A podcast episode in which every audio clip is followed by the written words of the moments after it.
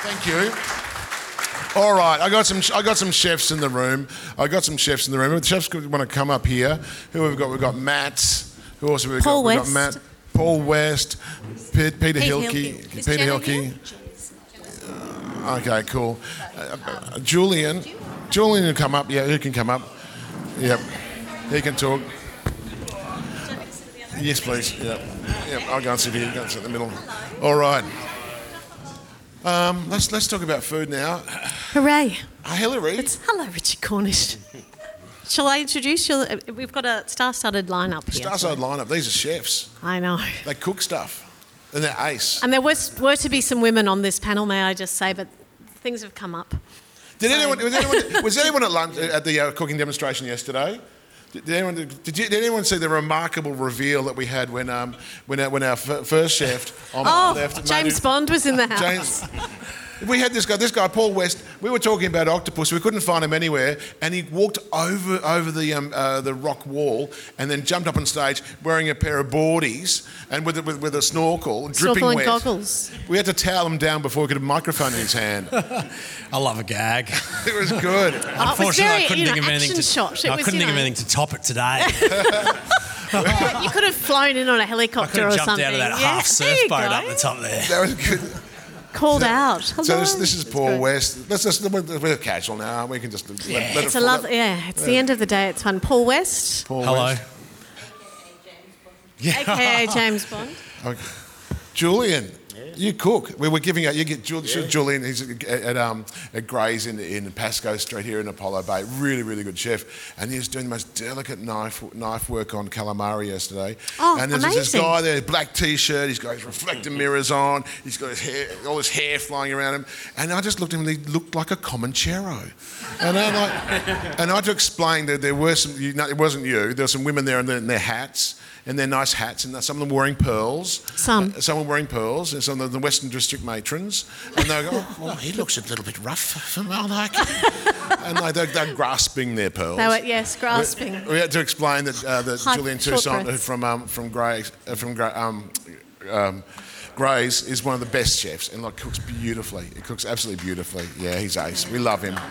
But there's another great chef in the region sitting next to Julian Matt Germanchis. Welcome. This is Matt Germanchis. Welcome. Yes, and Totti's. Where, what? Tell us about what's happening and when in Uh, Lorne. that's part of the Lorne Hotel. So I'm currently working there, and we're sort of just building a new restaurant downstairs called Totti's. Probably more, uh, probably more Italian slant, but really connected to what we do in the coast and stuff like that. So you know, seafood. when are you slated and- to open? Um, can't give an exact date, but I would say middle of March, Middle of March. as it always is. you just don't know. They've got another push it six back. weeks. Six weeks. They know. Yeah, or just say every time you see him, we'll see you next week. Six weeks. The week after, probably six weeks. But here's people might remember Matt Germanchis from places such as um, Pei Modern. Pei Modern, Yeah. Captain Moonlight. Oh, Captain, Captain Moonlight, Moonlight. and Anglesea. Oh, I miss Captain Moonlight. Hey, actually, Luke, we're in the Surf Life Saving Club. Can you can you cook us something, mate? Yeah, I know. It seems like home. Okay. Yes, welcome. And, and next to me is, is, is one of the, the seafood's greatest ambassadors in Australia. Uh, he's working with uh, with the uh, abalone mob uh, this weekend, but he's just what he what he's forgotten about uh, seafood. I wish I could ever learn. He is name's Peter Hilke, and will you please welcome all our chefs along here today?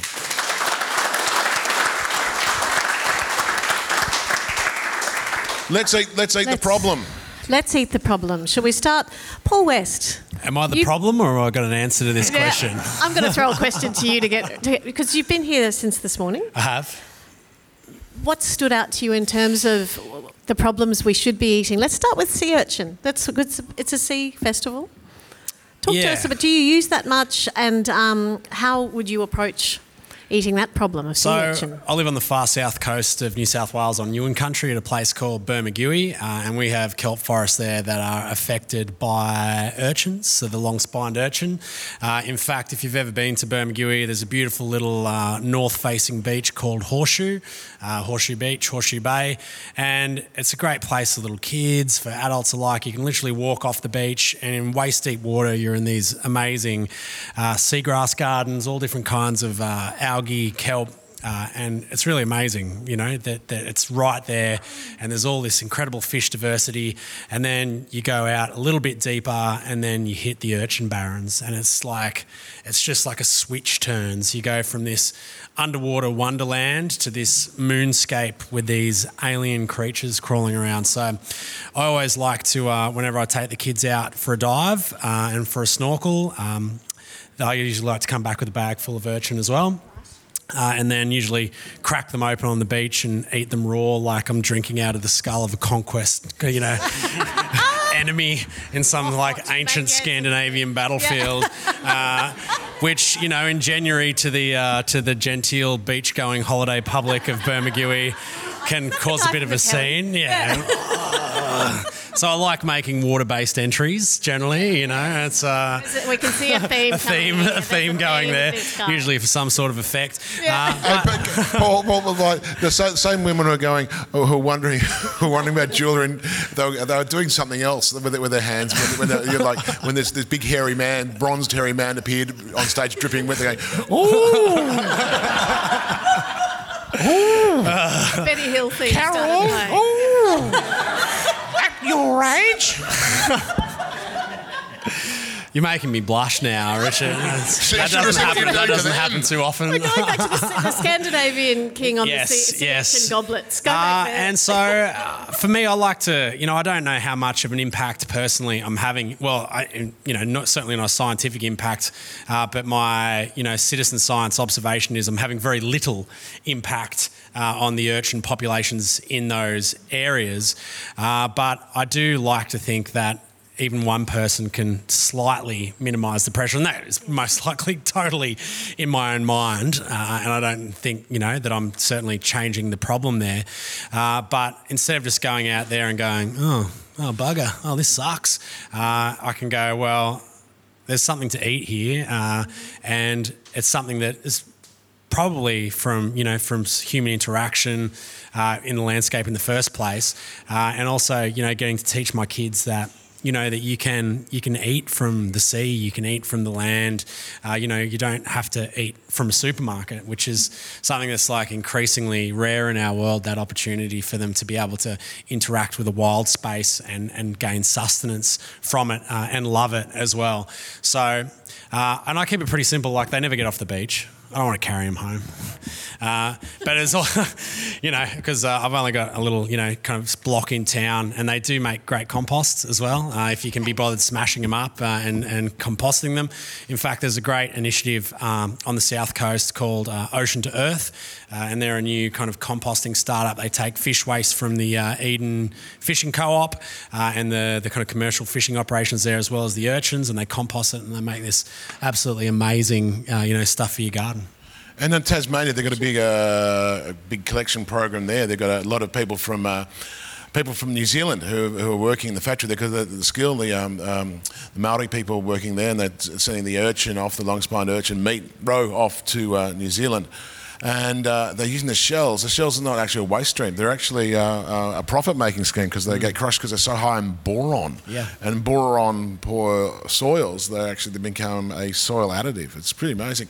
Hey, um, what, what, what, what's the uh, general reaction when you're putting something like an urchin, like venison, like a wild boar sausage in front of the audience? Are, pe- are people enjoying that? They're going, yes. Are, the, are diners across uh, New South Wales and, and, and, and the um, West Coast, are they eating that? What are, what are people saying about that when you put it on the menu? Are They're buying it? Well, I, I find that you know uh, venison's probably one of our best sellers. Okay. Um, yeah, it's, it's you know for us it's a it's a local product.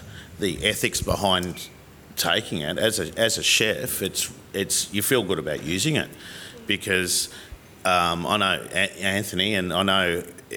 Um, I had a great chat to him when we started using him, and uh, 100% of that animal gets used. So it's a, it's a great thing, and it's like um, I think the first question was, um, all right, so what do you want? To, what do you need to get rid of? You know, you know, what have you got more of that I can take? I'm not going to be taking backstraps and fillets because I know everywhere wants them. And so that's a commercial. That's commercial decision. so yeah, you get yeah, a, yeah, a lower price dish, so you can put it on the menu with a bit Well, of and we can we can put it out affordably. Affordably. So, yeah, so people aren't paying a fortune for it. I know that he can take more deer because I can. I'm taking a product that no one else wants, um, and and therefore, and, and even over January, it was like ring him up. I need more. I need need need lots more. You know, like we're we're going through it heaps. Matt, Matt Germanchis?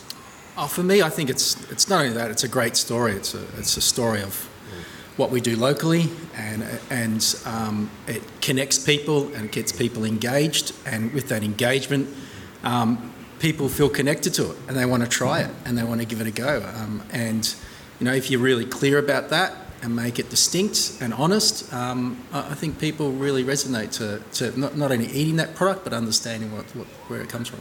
But where, you're, you're based in. Where, where, where are you based? You're based. But where, where are you based? Well, I'm based in Melbourne. Yeah, based in Melbourne. But you travel all around Australia, Yeah. and you eat in, at all the restaurants. You hang out with, uh, with the top chefs.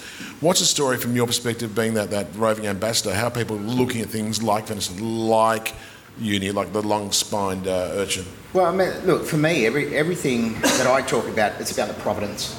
Okay. about where it comes from. Yeah. You know, how it's the farming, whether it's be farmed, whether it's it's come from the bush. When you put that holistic story together, there's a motive part behind it that people need to know. The story. Yeah, It's exactly. And when they know the, the whole story behind it, then a lot of the top chefs out there with their menus, you're starting to see a lot of changes in the menus. They're going for the local produce. They're going for, you know, the holistic practices that bring a quality product to the plate. And I just think that's imperative. And as part of what I do with a lot of talks is actually, you know, is it based around that, the provenance, because that's where it starts. Yeah. building, that, building that story. I was, in terms of stories and the storytelling, which are obviously key in menus and restaurants, and being at the coalface of even trend changing, um, we talked, you touched on potentially eating pigs, feral pigs before and things. Is, is it just the story that would get them on a menu, I'd, Julian? I'd put them on next week if I could get them. Yep. Yeah, Yeah. like get me some. yeah. What about like you, Paul? honestly, Like- like, I, I, would, I, I would love to. You know, that would you know, it's it's perfect. Isn't it funny? Like in, in Australia, Yeah. we've got this funny thing about eating species uh, that are, that are not commercial species. That we are trained to eat uh, wagyu, we're trained to eat beef, we're trained to eat lamb. Um, but like training, you, you're you go to Spain, you go to France, Portugal, like um, you know uh, Greece, like wild species on the, uh, on there. Paul, uh, have we been trained out of eating the, the wild animals, but also our native animals as well? Yeah, like, I, I probably don't hugely condone the eating of native animals, uh, especially when we've got a pest problem that we can. Uh, certainly, when when colonisation took place in Australia, uh, the colonisers didn't have the luxury of going, "Oh, I actually wouldn't mind some wagyu," uh, or maybe some little fat lambs might be the good.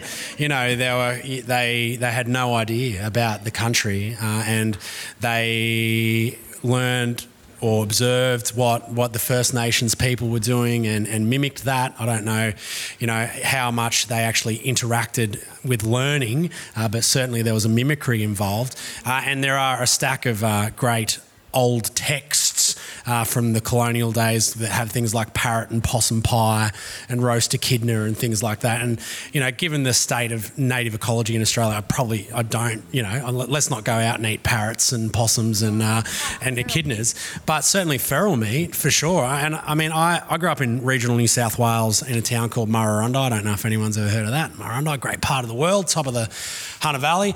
Uh, and my family had the local firearm retailing business in the 80s and early 90s, and we ran a pig chiller. Uh, so, and it was a big, it was a big part of the trade of the business in those days.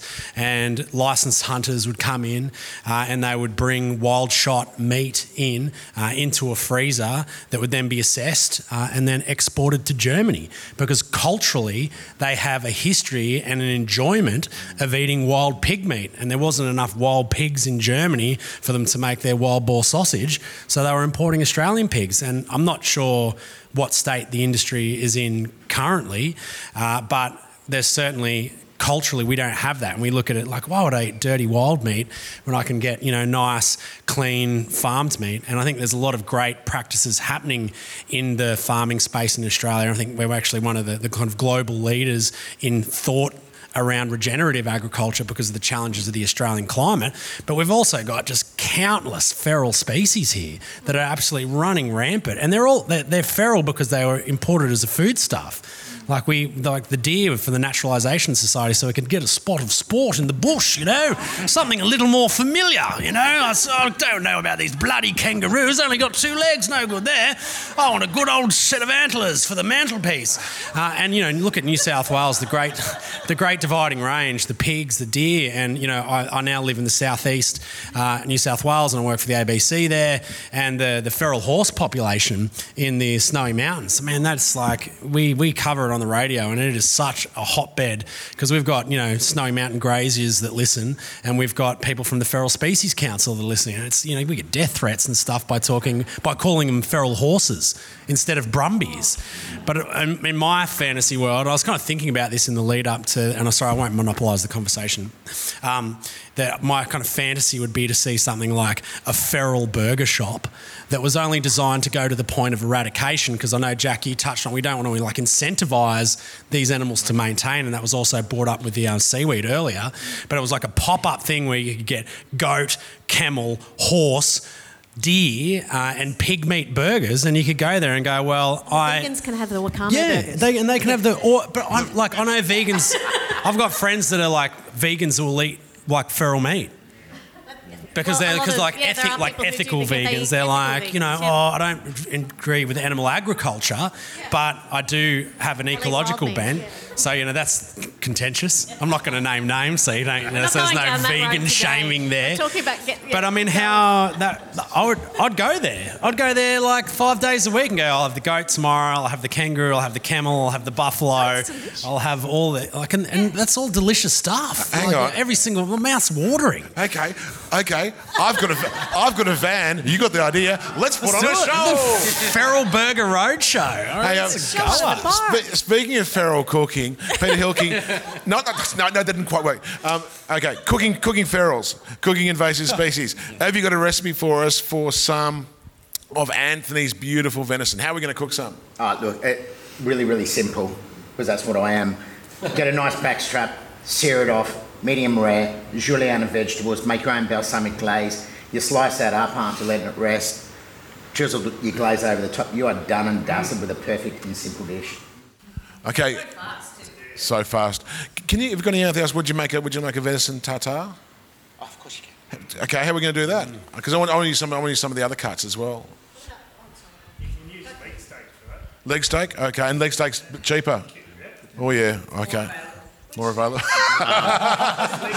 Some of So leg meat tartare. you, you gave us some of your um, cabana. That was beautiful. Yeah. You know, awesome. You know, how are you cooking it? How, what's that? How, Osso. Osso buco. Yeah, yeah, okay, yeah, cheaper, cheaper cut. Cheaper cut. It and as I said, it it helps him, helps us. A slow braise it. It's it's braising three to four hours, depending. You know, um, yeah. Can I? Isn't it funny? I just said cheaper cut, and, and we all just went, yeah, cheaper cut. Hmm. And like, 'cause that's that's shorthand for actually on the bone and more delicious. well, it's it's also um, there's you, there's a fair bit of tech. You know, there's time. You need patience. You need you, you you need to have a little bit of skill to do it. Um, it's not just oh we'll do it. Um, need to know what every every animal every time you're cooking, it's different time. Okay. It, it, it's it's not going to be the same time. It, it might be two hours one day. It's four hours the next. You need to know what you're looking for. I think Yeah, yeah, you're yeah, saying. pretty You need to know what it's Yeah, going to look like yeah, after two yeah. hours or three. Yeah, that's right. I'd like to know what Matt. Um, oh, sorry, Pete. I was, But it's also utilising the actual the people that actually go out, whether they farm them, they, they you know they Mm. catch the mm. wild mm. pigs or mm. venison, whatever. Talk to them. The Yeah, best yeah. practice how to cook them as well. Because I tell you what, like like these great chefs here, mate, when what comes from the heart ends up on a plate. Yeah, that's Yeah, right. yeah. You know, Yeah. that's what it's all about. Yeah. Yeah. Matt, how would you cook the venison? I, my, my first process in my mind is I, I, I serve it with what they eat, you know, so like wild blackberries and mm-hmm. some greens and stuff like mm. that. So that naturally mm. comes to mm. my mind, and I think that's the cuts. But listen, I love Denver leg, so the, the little muscle structures of the leg, you can break them down because we understand that there's, you know, five or so muscle structures to a, to a, a leg and a rump part. So if you break them down and get rid of the connective tissue, you can use them as a steak if it's cooked correctly. I've, I've, I've, I've got a question for Anthony. Is there much in the cheek? No. Yeah. Because they're headshot, Yeah. It's often damaged. Yeah, yeah, right. Yeah, yeah. So you pretty much, yeah, yeah, yeah, yeah. Next. Next Yeah, necks. Yeah, A lot of yeah. tongues, I've done neck. Yeah, yeah, yeah, yeah. Is there a shoulder? Well, we'll- we'll like a talk. Deer shoulder? and is that cooked like a pork shoulder or a lamb Anything shoulder? you can do with a lamb, pig, or Yeah, cow, yeah, you can do. yeah, yeah, yeah. You, you pretty much treat it. Yeah, yeah, yeah. Well, it's a, Deer shoulder's delicious. yeah, We yeah. do it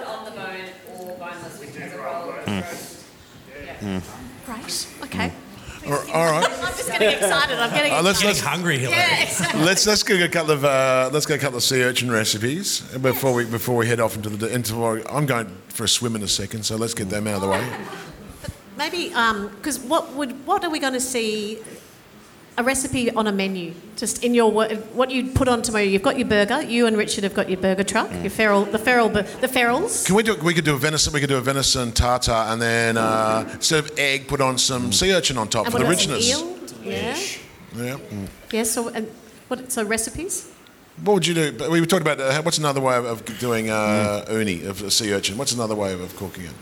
Well, I mean, as, I- as I said, you know, I'd, I would actually make a butter and actually get some um, beautiful scallops, Yep. right, and just sort of really quick, nice light fry. Um, but you know what? Classic abalone, Yeah.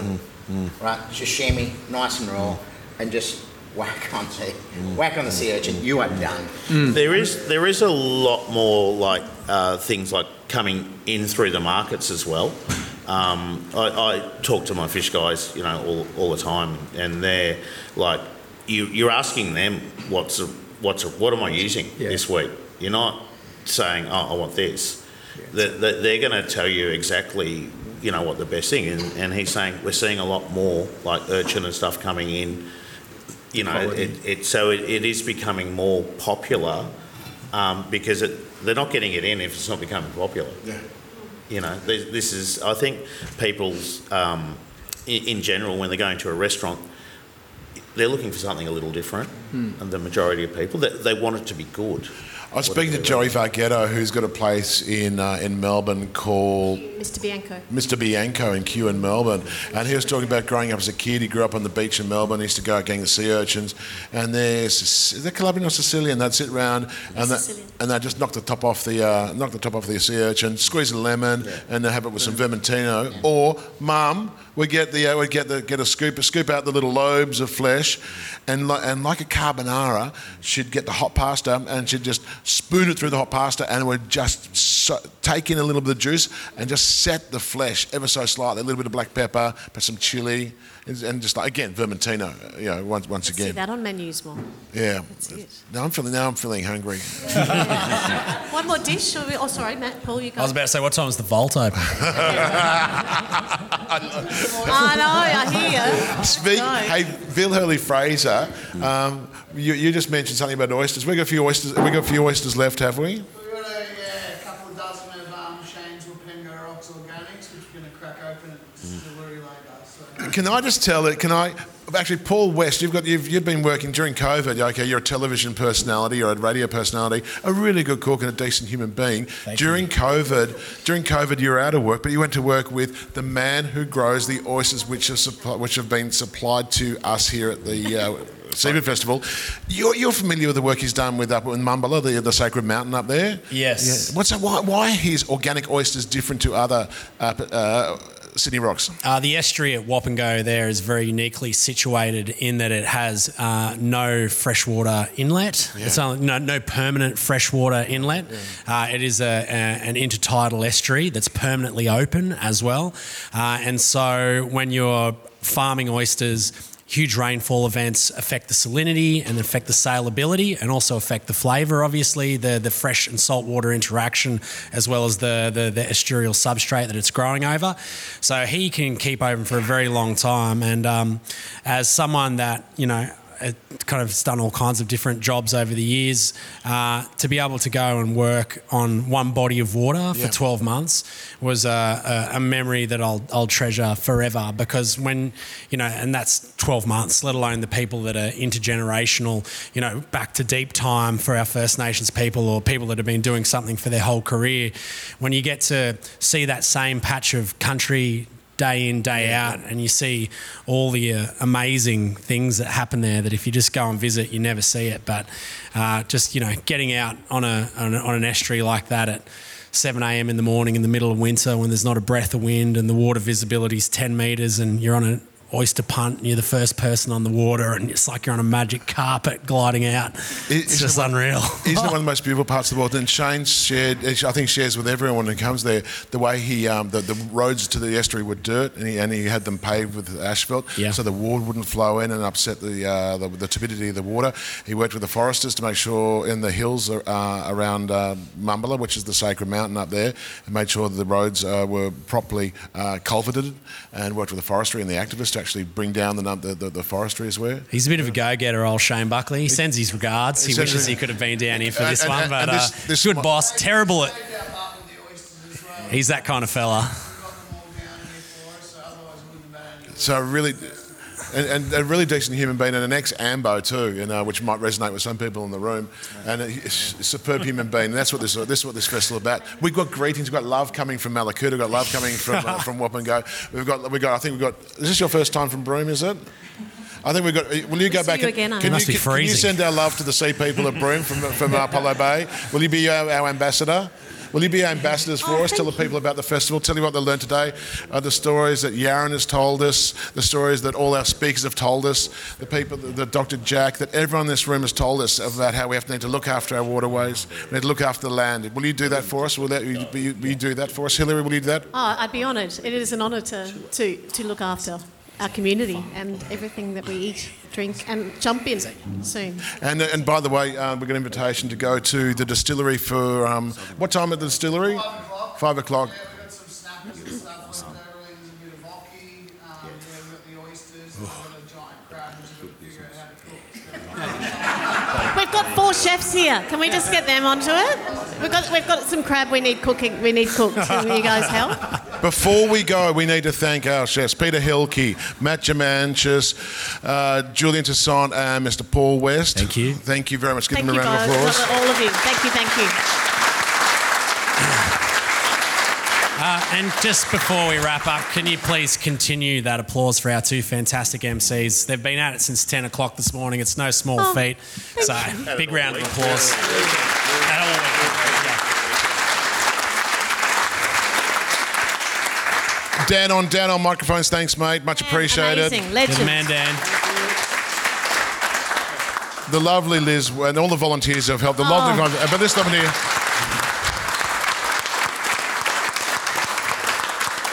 A, a volunteer committee, uh, people who put this show together, they do it through love for the community, for the land, for the sea, and for other and other human pe- beings like ourselves. Liz, Thank you, Richard. Thank you, Hillary. And thank you to all of our speakers. We're just incredibly grateful for, for you to come down here and to join us in, in this conversation. Um, to all of you, we wouldn't be here without you, so thank you for coming. Um, to our incredible um, committee, and I think Bill might have a couple of words to say in a minute um, about, about our committee. That could be Richard. really dangerous. We've done that before. Hey, Um, Liz and and we've got a raffle. We've got to a raffle to draw. Paul, um, Oh, Lisa's yeah. going to hold it high. Paul's going to draw the winner. For the Ocean fundraiser. Yes, for the fundraiser. Here we Did go. everyone buy tickets? I should hope so. Ladies and gentlemen, get your tickets, please. is it just one? Okay. And the winner is Jill with C57. Orange G57. Jill is the winner. Yes, Jill. And uh, congratulations, Jill. Just before we shoot off, um, I'd just like to say a couple of words. It's my first time here. I, am sucker for a microphone. I do, I do eight hours of live radio a week, so I'm like, oh, this is so comfortable. Oh, we're just getting started. Uh, it's my first time here for the Apollo Bay Seafood Festival. So, Billy, thanks so much for reaching out and getting me involved. It's a pleasure. Liz and the organising committee, all the volunteers. Uh, I had the opportunity to attend all day yesterday and saw all the talks today. And something that really comes through really clear to me is the passion of this community uh, and the passion for what you have here uh, and the want to protect it and tell that story to the world. And that just came through really stark to me uh, in a really beautiful way. You couldn't have asked for a better day yesterday. And to see the passion of every speaker up here today in their own little way, protecting this beautiful part of the country, really means a lot as a visitor. So thanks for having me, and I really appreciate the hospitality. Good on you, Paul. Thank you, and as I said, thank you everyone, and it's a wrap for the, the Apollo Bay Seafood Festival 2023.